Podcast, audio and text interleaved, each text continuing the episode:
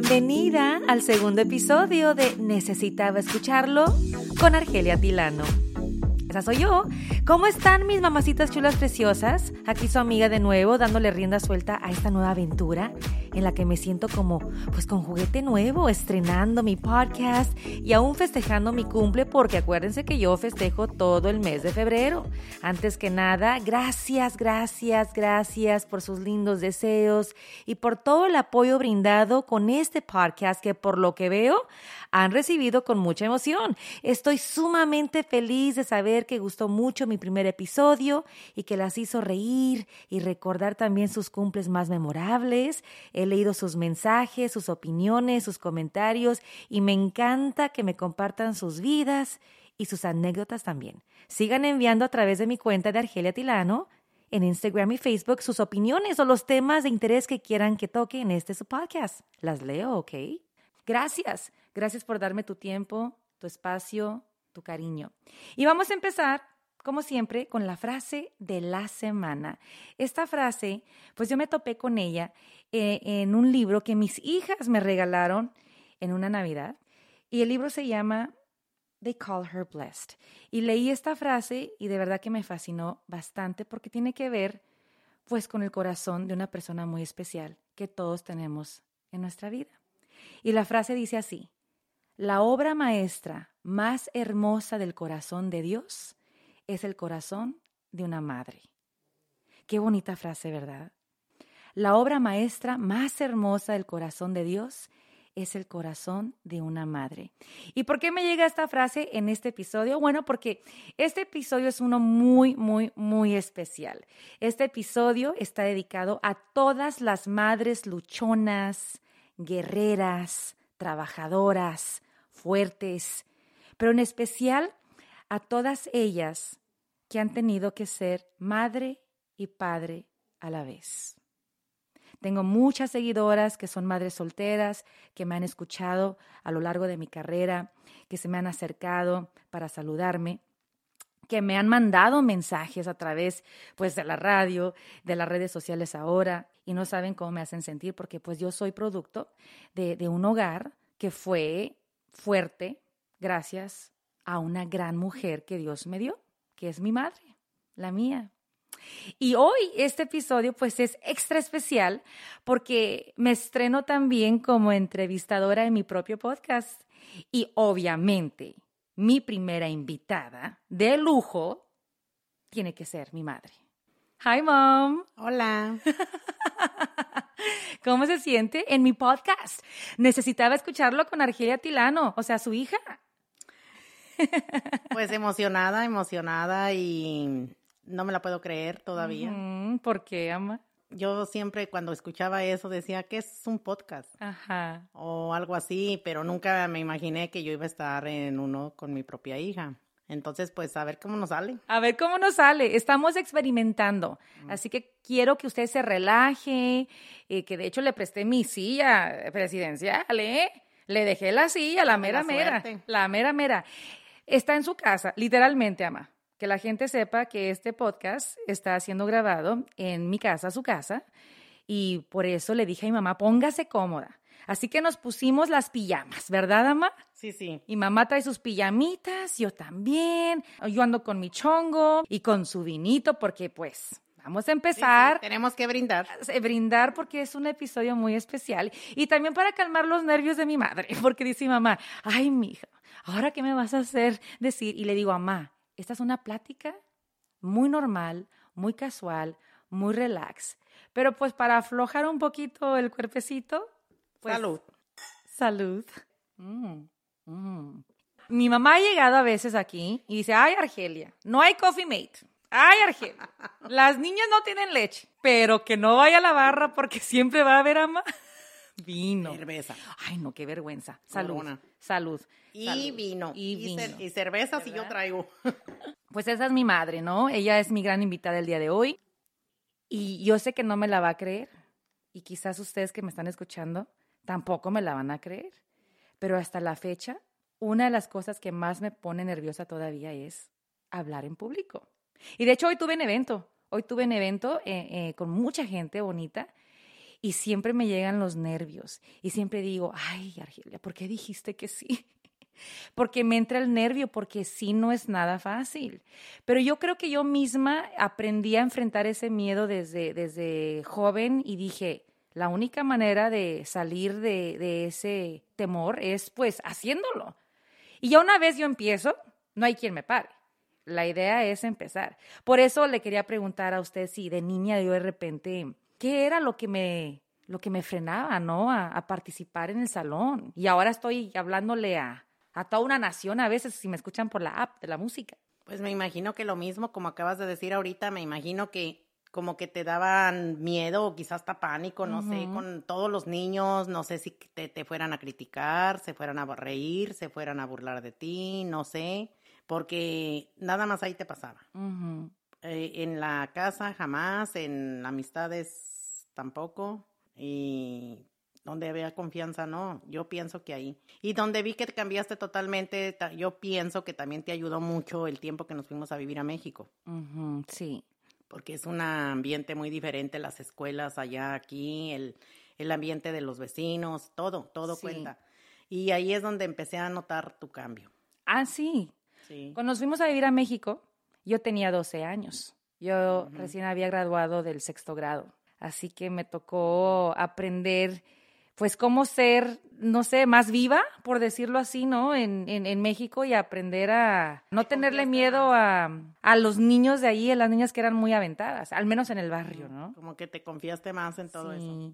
Pero hablando de mi niñez, de mi infancia, ma, cuando yo era niña, ¿usted alguna vez tuvo un sueño o una ilusión de qué es lo que va a ser Argelia de grande? O sea, ¿pensaba en algo que le hubiera gustado que yo fuera? Siempre creí que ibas a llegar a ser alguien. Siempre creí, porque siempre eras una niña muy disciplinada en todo aspecto. No eras tan del deporte.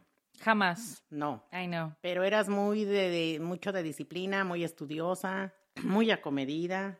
Entonces sí pensé que siempre ibas a llegar a ser alguien en la vida, pero jamás, ni por la mente, ni por un momento me pasó que ibas a llegar a ser periodista y ahora más inclinada en locutora. Uh-huh. Eso sí no, porque por mucho que hablaras, pues nunca pensé que ibas a vivir de eso. Y en una estación nacional y en televisión y todo eso, pues no. Y luego entré a la universidad y según yo, con la idea de estudiar leyes.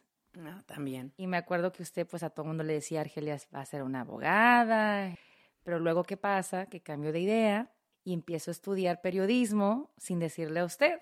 Entonces, ¿usted se acuerda aquella noche que llegué a la casa cuando yo estaba todavía en la universidad y hasta usted se asustó? Porque llegué como a las 10:30 a la casa, al este de Los Ángeles. Y usted se asustó y dijo, Argelia, ¿qué haces aquí? ¿Se acuerda esa noche? Sí. Y le dije, prenda la televisión. Y póngale en el 52, Telemundo. ¿Se acuerda esa noche? Sí, en la casita de Don Mago. Fier. De Don Mago. De Don Mago. Que en paz descanse. Así se llamaban el dueño de la casa. Bueno, vivíamos en un departamentito muy chiquito detrás de la casa de Don Mago. Un señor muy lindo que le dio la oportunidad a mi mamá de rentar este departamento muy pequeño donde apenas cabíamos. Y ahí es donde yo, ¿quién iba a decir? Que en ese departamento iba a ser la primera vez que iba a salir yo en tele y usted me iba a ver. Y yo también me iba a ver por primera vez. Sí. No, pues no, yo no la podía creer, porque en mi mente estaba que ibas a ser abogada. Uh-huh. Y eso sí me la creí ya cuando creciste un poco más, porque te gustaba mucho ver las cortes. Sí. Te gustaba mucho The People's Court. Ver todo. Ahora tu hermana llegaba y ella quería ver lo normal que ven los niños. Caricaturas, programas de la edad de ustedes, programas así de risa, pero tú no, tú querías ver cortes y cortes todos los días. Me fascinaba y siempre llegaba a la casa, hacía mi tarea y la hacía rápido, porque a las 4:00 p.m. empezaba The People's Court. Sí. Tan, tan, tan.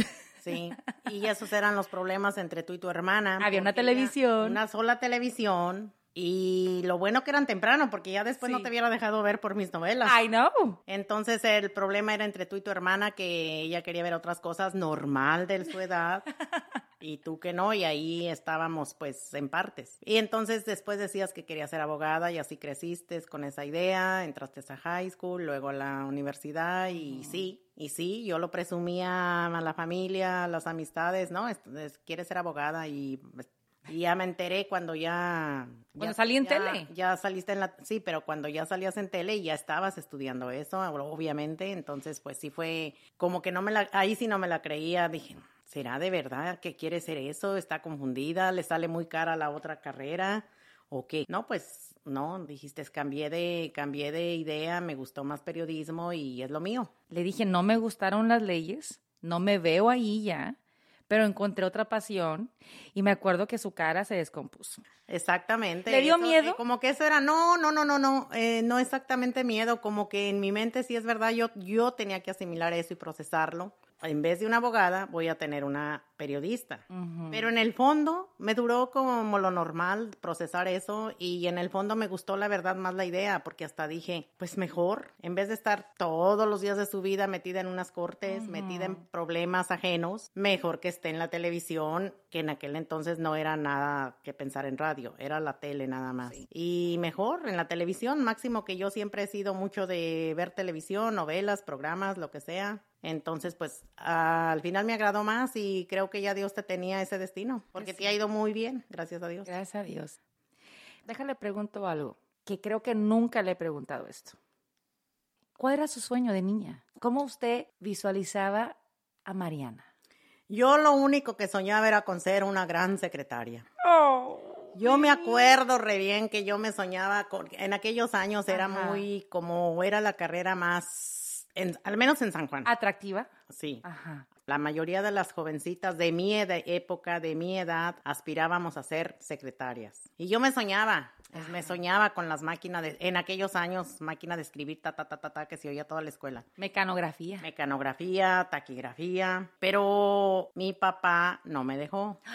No, o sea, ¿usted sí le pidió estudiar eso? Sí, porque te daban 3 opciones en el colegio. Ajá. Y eran 2 años más. Saliendo de secundaria, en aquellos años salías de secundaria, que eran 3 años, uh-huh, y seguías, se llamaba comercio la carrera. Sí. Y eran 2 añitos nomás. Y ya salías con tu título de secretaria ejecutiva. Wow. Eso quería hacer yo. ¿Por qué? O sea, ¿qué le llamaba la atención? Me llamaba la atención trabajar en alguna oficina, ajá, en algún banco, no sé. Yo, ese era como mi sueño. Sí. Ser una gran ejecutiva yo. ¿Será porque lo veía en la televisión como algo muy glamuroso? ¿En la novela? Pues puede ser también eso y puede ser, como te digo, que era como que lo más accesible y de moda o como sea, y lo más accesible en San Juan. Vuelvo a lo mismo, en San Juan. Había muchas chicas que se iban a Lagos, que se iban a Guadalajara, que se iban a León a estudiar otras carreras. ¿Pero qué pasa? Que mi papá no me dejó. No. Dijo que no. ¿Por qué? ¿Qué pensaba? Pues es bien chistoso, pero se puede decir que en estos tiempos, hasta ridículo, en estos tiempos. Ajá. Decía mi papá, no, tú no puedes estudiar eso, no puedes ser secretaria, porque todas las secretarias terminan enamoradas de sus jefes. Y había 3 opciones, cocina, corte y confecciona en el mismo colegio, y mecanografía, ajá, que era para seguir el comercio. Entonces mi papá dijo que no, definitivamente no, y mi mamá dijo también que no. Entonces pues no estudié eso, y me metieron a corte y confección, que nunca me gustó.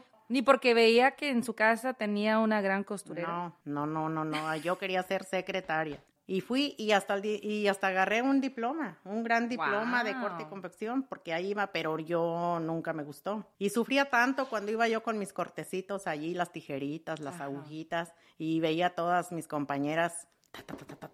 porque se oían las máquinas en todo el colegio. Y yo decía, ay, con ganas de estar ahí. Pero pues no. Que yo sé que después lo hubiera podido lograr. Yo sé, si he querido, uh-huh, ser una secretaria, ahora ya estuviera, obviamente, en una computadora. Lo hubiera podido lograr, pero luego, pues, ya se vino lo demás. Se enamoró. Me enamoré, me casé, una niña, luego al poco tiempo la otra, al año, para ser exacta. Wow. O seas tú. Yo, sí. Usted tenía como 20 años, ¿no? 20. Cuando me tuvo. Exactitos 20. Por eso sé la edad de mi mamá siempre. ¿Quieren saber qué edad tiene mi mamá? Agréguenle 20 años a mi edad. Exacto. Y cuando me pongo a pensar en eso, mamá, digo yo, wow, mi mamá me tuvo de 20 años. Yo a los 20 años estaba en la universidad. Pero sí me saca mucho de onda cuando digo yo, wow, mi mamá terminó de tener hijas cuando yo apenas empezaba a tener hijas. Pero volviendo a papá Pablo, que le truncó ese sueño, si pudiera tener la oportunidad de tener una charla con su papá, papá Pablo, ¿qué le diría? No, pues no, jamás lo culparía ni a él ni a mi mamá, porque pues ellos pensaban de otra manera y lo hacían por mi bien y todo, pero... Protegiéndome, ¿no? Y todo, pero no, pues no, yo no les diría nada sobre de eso, no. Les diría, pues, de todos modos, gracias por la infancia que tuve, por la adolescencia que tuve y gracias a Dios. Nunca me pegó, nunca me gritó, nunca me jaloneó el pelo. Mi mamá sí. Mi mamá sí me jaloneó el pelo, me aventaba la chancla. Ajá. Y lo que siempre más recuerdo de él, es cuando trabajaba de mesero, porque él fue mesero prácticamente toda su vida. Y entonces siempre que voy a San Juan, pues yo lo recuerdo mucho en el último restaurante que trabajó y... Que todavía está allí. Que todavía existe, igualito. Y parece que lo ve. Sí, la verdad que sí. Oh. Sí. Yo creo que las pocas memorias que tengo de él es cuando hacía tortillas de harina. Oh my gosh, sus tortillas de harina. Las más ricas que he probado en el mundo. De verdad, nunca he probado ya tortillas de harina hechas a mano como las que hacía papá Pablo. Y todos los días hacía tortillas de harina. Todos los días, fuera la comida que fuera, él hacía sus tortillas. Es lo que más recuerdo de él. Pero a diferencia de mi papá Pablo, pues sí tuve la enorme fortuna de convivir mucho tiempo con mi abuela mamá Toña. Que por cierto, pues este episodio es muy especial también porque mamá Toña está aquí presente. Yo la siento, ella está aquí. Y más porque estamos a unos minutos de celebrar su cumpleaños. Salud. Salud a mamá Toña, que cumple años el 29 de enero, que es el momento en el que estamos grabando este episodio. Y por eso escogí esta fecha especial para grabar con usted, mamá, porque sé que es importante saber que pues yo he sido formada, preparada, guiada por mujeres fuertes en mi vida, empezando por mamá Toña. Oh, sí. Mamá Muy Toña, fuerte. Podría yo escribir un libro entero de ella, sobre cómo esa mujer fuerte pues sacó adelante una familia, formó un hogar, compró una casa más de 2-3 veces, después de haberla perdido más de 2-3 veces. Y la extraño. Y hoy que cumpliría 108 años, ¿right? Increíble, pero sí. Ya 25 años que está en la gloria. Pues sí, este episodio también está dedicado a ella, mamá Toña, su madre. Brindemos por ella. Ay, que sí, sé que está aquí. Salud, madre. Estricta, pero súper buena onda. Sí, yo era firme con ustedes, porque sí fui muy firme. Quizás a veces no fui la madre tan cariñosa que muchos niños quieren tener. Tenía que ser, porque obviamente, como acabas tú de decir, nos separamos y tenía que poner reglas. ¿Por qué? Porque no había un hombre en la casa. Tuve que ser así. Pero si yo era así, mi mamá decía, quítate que ahí te voy. Yo me acuerdo. ¡Ahí van a la plaza! ¡Andar de chile frito!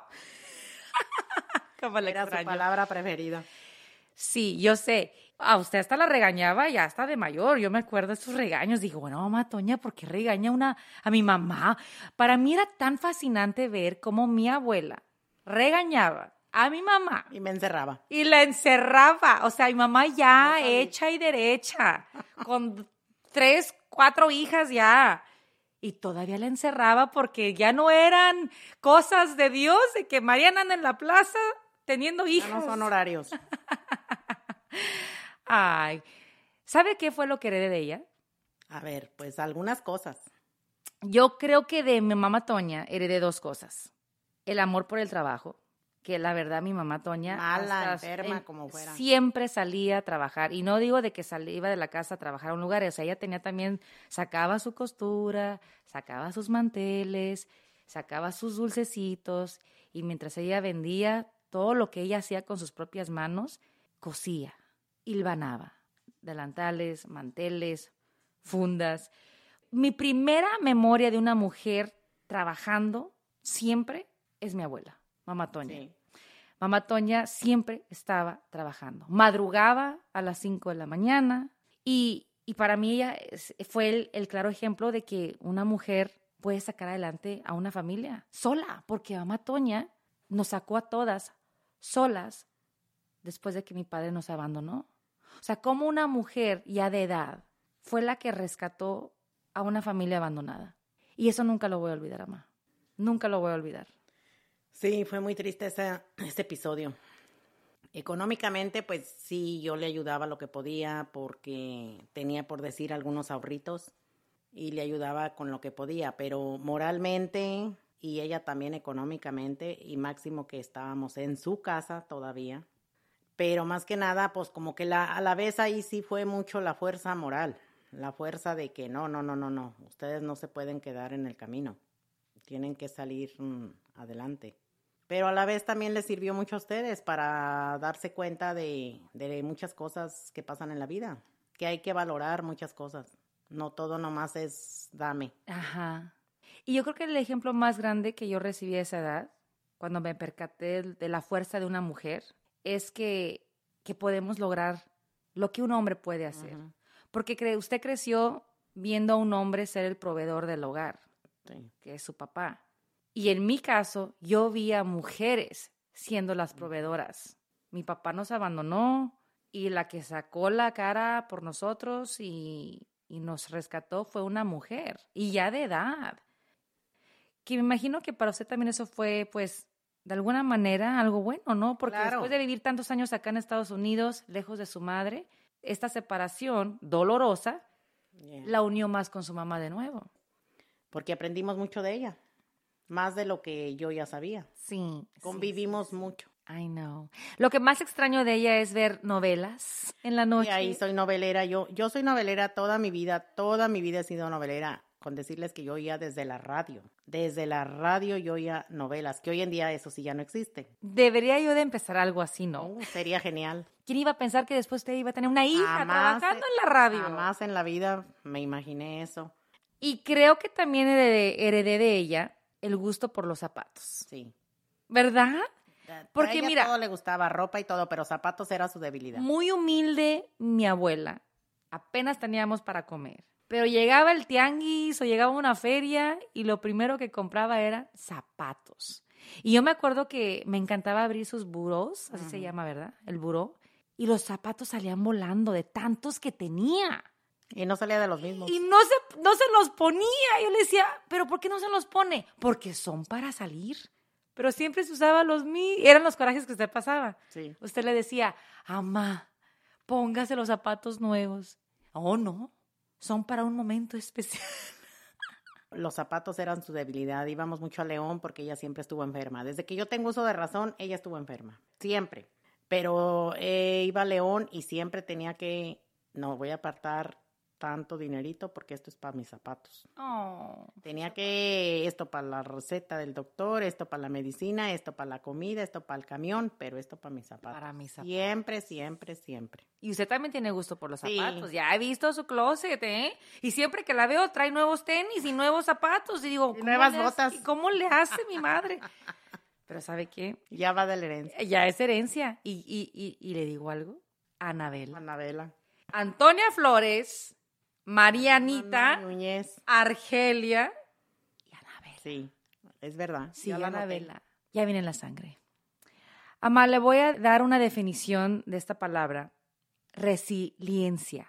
¿Sabe usted lo que significa ser resiliente? ¿Resiliente? ¿Con L? Con L, amá. A ver, deme su copita. Resiliente. ¿Usted ha escuchado esa palabra? No. ¿No sabe lo que significa? No, he oído residente, he oído recipiente, he oído muchas cosas, pero... Bueno, ahí le va.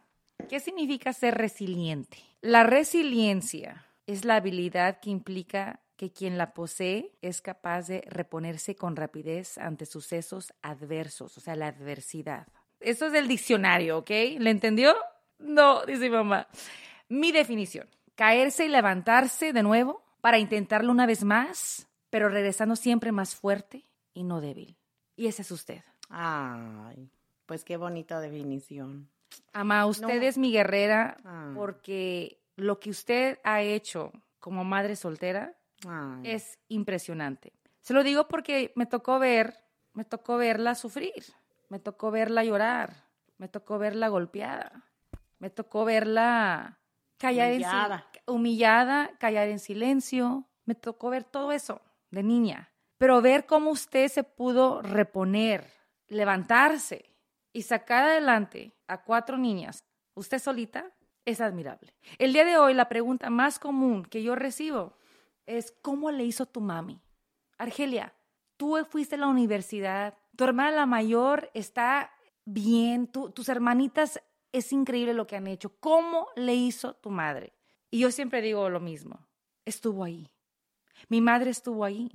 Y para mí eso es ser resiliente, porque usted, a pesar de los pesares, a pesar del sufrimiento, a pesar de los golpes físicos y de la vida, usted siempre estuvo ahí para mí, para mis hermanas.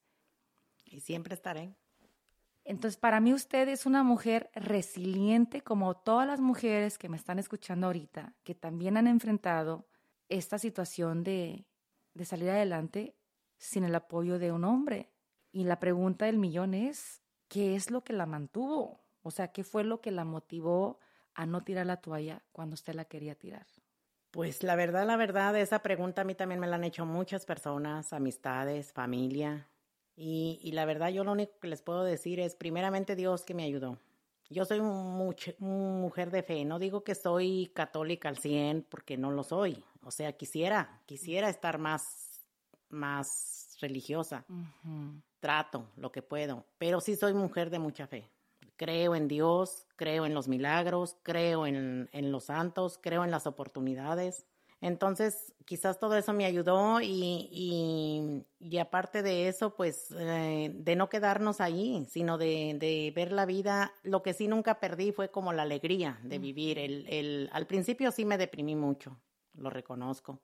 Al principio de que todos los problemas se me vinieron encima, sí me deprimí, sí dije, ¿cómo le voy a hacer? Pero ya que poco a poco fuimos abriendo camino, pues sí, dije, la vida sigue y no nos podemos quedar allí. Entonces, el verlas a ustedes cada día mejorando, primero en la escuela, en la primaria, salir todas exitosas, luego en la secundaria, igual, high school, aquí, la prepa, que es la high school aquí, llegar a las universidades importantes, pues es como mi premio, es como mi triunfo. Entonces, pues, yo digo que primeramente que Dios me ayudó y después, pues, de ahí saqué fuerzas de ustedes mismas. Mm. En realidad, esas son mis armas. Y ahora con mis nietos, que gracias a Dios, van muy bien y todo. Y Dios me ha dado licencia también de gozarlas, de cuidarlas y todo. Pero sigue siendo como la continuación de la historia que comenzamos. Me gustó lo que dijo, que nunca perdió la alegría. No, porque yo reconozco que no actúo como una mujer de mi edad. Ni yo lo reconozco. Y mucha gente me dice que cómo hago eso. Dije, pues no sé. Me dicen, ¿cómo le haces para así como no actuar como una mujer ya de tu edad, que ya no te guste tal música, que ya no te guste salir para allá? Los conciertos. Para acá, como los conciertos me encantan. Uh-huh. Bailar Bad Bunny. Más sí, me gusta todo eso. Me gusta viajar. Sí. Me gusta mucho hablar con la gente, conocida y no conocida. Y sí, yo reconozco que eso yo creo que también me ha ayudado a no deprimirme. ¿Pero se ha deprimido? Al principio sí. Al principio de mis problemas, estoy hablando de años atrás, al principio de la separación.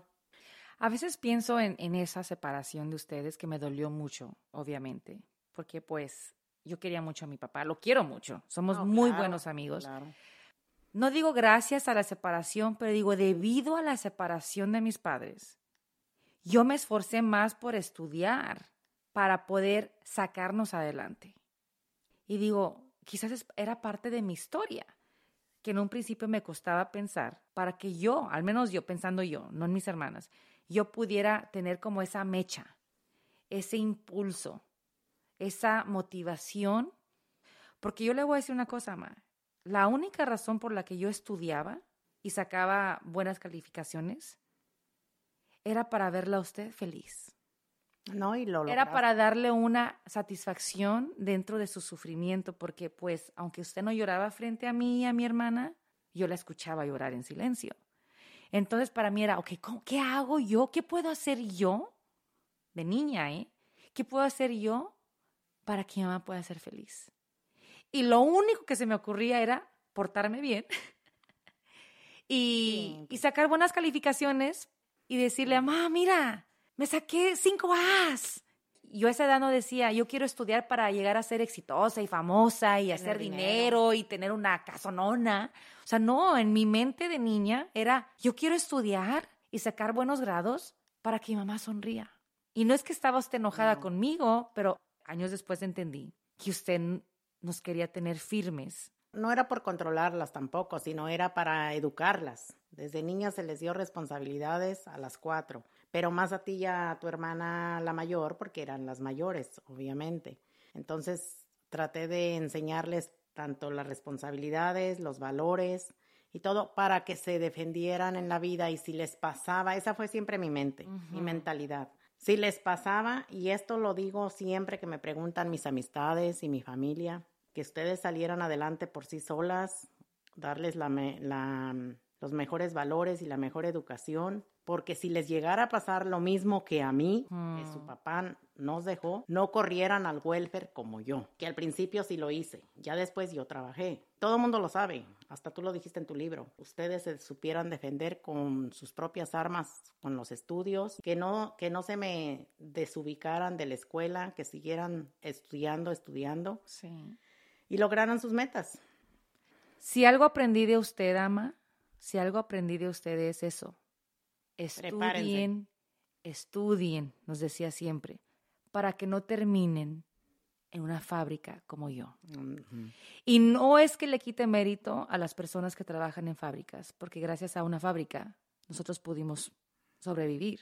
Pero sí, yo creo que eso fue lo que más aprendí de usted en esa estancia, donde usted por fin se armó de valor y empezó a trabajar por primera vez, porque otro de los grandes méritos que yo le doy a ustedes que mi mamá decidió acudir a welfare, ayuda del gobierno, ayuda de las estampillas, para poder estar con sus hijas. Sí.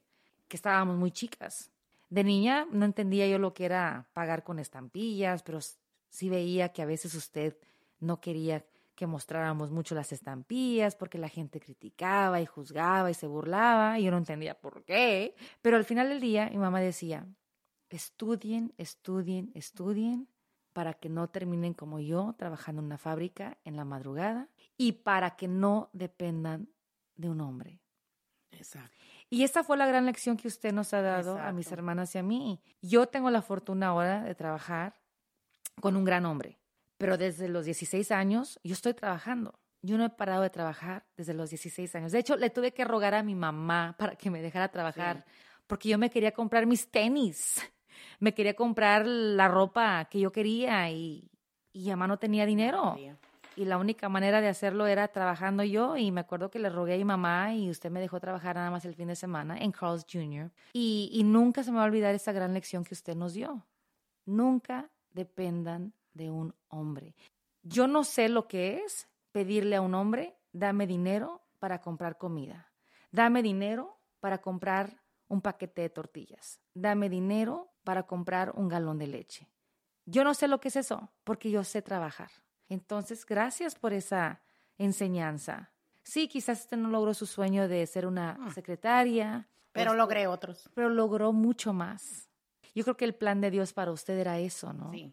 O sea, formar a 4 jovencitas para contribuir a la sociedad de una manera más grandiosa y realizar nuestros sueños y darle a usted la satisfacción, ¿sí?, de que su gran labor fue eso, criar a 4 hijas a depender por sí mismas. No, ahí sí. Y me siento muy bendecida, gracias a Dios, por ustedes, por las 4 y obviamente tú también que realizaste tus sueños y lo que tú dices ahorita, lo han dicho las 4. Más que nada también agradecidas con todas, pero también pues lograste tu sueño de comprar tu primer casita, que hasta el día de hoy vivo muy feliz ahí. Me ha querido comprar otra mejor, no se los niego, pero yo no quiero. Mi mamá no quiere salir del este de Los Ángeles. No. Y ¿sabe qué? Le agradezco mucho eso, porque gracias a su insistencia en permanecer en esa casita, que me costó mucho esfuerzo, le agradezco que me rechazó esa oferta hace unos años atrás que quería sacar a mi mamá del este, porque me la quería traer más cerca a mí. Mil gracias, yo sé, y como te repito, a donde vivo muy a gusto, muy feliz, muy ubicada porque tengo todo cerca y vivo muy tranquila y vivo muy contenta, entonces todo eso pues también te lo debo a ti, gracias a tu esfuerzo, a tu cariño, a tu trabajo. Y pues también igualmente cuando vengo aquí veo tu casa tan bonita, tan bien arreglada, tan cariño, pero más que nada el amor que se siente de familia, pues también me siento muy complacida y muy feliz. O sea, me siento muy orgullosa de las cuatro y muy feliz porque digo, lograron también sus sueños, lograron tener su familia, tener su casa. Y eso es muy bonito porque no sufrieron tanto, ni quiero que sufran lo que yo sufrí, porque por eso les decía tanto esa, como acabas de decir tú, esa lección. Y la aprendieron muy bien. Pero lo más importante, que esta es la lección más grande para todas las mujeres escuchando en este momento. ¿Mariana se siente orgullosa de ella misma? Sí. Sí, porque al final del camino o al final del día es lo que siempre digo y todas las noches le doy gracias a Dios y me siento bendecida y agradecida por todo lo que me ha dado, que es comparado con lo que sufrí. Como dicen, todo tiene su recompensa en la vida y sí, la verdad que sí. Hay personas, hay familias que tienen tanto y a la vez no tienen nada. No digo que todo mundo tiene que sufrir para merecer. Pero cuando tú sufres y no aprendes lecciones y no valoras, entonces de nada te sirvió todo lo que viviste. O no agarraste las lecciones de vida que la misma vida te puso. Uh-huh. Que Dios nos puso. Y a la vez Dios nos ayuda. Y pues ojalá y sigas logrando tus sueños y mucho éxito en tu nuevo podcast, que ni sé pronunciarlo bien. Podcast. She's so cute. Mi madre. Espero las personas que me escuchen no las haya aburrido con nuestras historias, que mucha parte ya saben por el libro que escribió mi hija, por Amor al Aire. Sí, cuento mucho de ustedes porque yo soy su fan número 1. Sí. Y porque usted siempre va a ser mi motor, mi razón de ser, todo lo que yo he logrado en la vida, mucho o poco, lo que sea, de verdad, ama, es gracias a usted. He tenido la mejor maestra, Dios me mandó la mejor madre del mundo y mira, la mejor primera invitada en mi podcast. Un honor también para mí. ¿Verdad? Claro. Entonces, ama, felicidades. Suerte. Thank you. My big mama, mi mamá. Ojalá no sea la primera ni la última vez que llega a visitarme en este rinconcito, pero gracias por abrir su corazón, gracias por abrir su alma. Descubrí cosas que no sabía. De eso se trata, ¿no? Así es. Las mujeres que están escuchando ahorita, si tienen a sus mamis todavía aquí, hay que aprovecharlas al máximo, hay que hablarles más a menudo, hay que visitarlas y lo más importante, hay que decirles cuán valoradas son. Yo no me imagino mi vida sin usted, no me la imagino más, de verdad.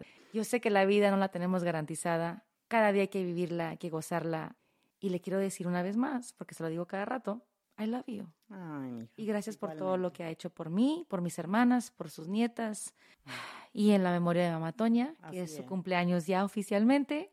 Descansa en paz, madre mía. Muchas gracias por estar aquí y acompañarme. Ya lo saben, ella es mi madre querida, Mariana, Marianita de cariño. Que tengan un lindo día y las madres con sus hijas sigan también comunicándose y las hijas igualmente también. Porque la vida es tan corta que después cuando ya no están, uno añora todo eso. Miren, la que no quería hablar, ¿eh? Sí. Ya no se quiere despedir del podcast. Adiós. Hasta la próxima. Ahí lo tienen, mi madre. Un aplauso para Marianita. Y a ti que me escuchas, gracias por estar aquí hasta el final de este episodio tan especial para mí. Deseo de todo corazón que la fortaleza, sabiduría, consejos y alegría de mi madre te hayan motivado y contagiado, especialmente si como ella eres también madre y padre a la vez. No te me desesperes, sé fuerte, cree en ti, sé paciente y aún más importante, sé resiliente. Acuérdate, Dios no abandona. Con mucha fe y esperanza, tú también podrás salir adelante con tus hijos, que crecerán y un día valorarán, admirarán y celebrarán como la guerrera que eres. Sí, si mi madre pudo, tú también puedes. Gracias por dejarte acompañar por mí a través de mi podcast Necesitaba Escucharlo con Argelia Tilano, disponible ya en Apple Podcasts, Spotify y iHeartRadio. Hay nuevos episodios cada miércoles y la próxima semana viene cargado de mucho amor y se va a poner buenísimo. Corre la voz, amiguita. Comparte este podcast entre tus amigas y en tus redes sociales. Nos escuchamos la próxima semana. Te quiero.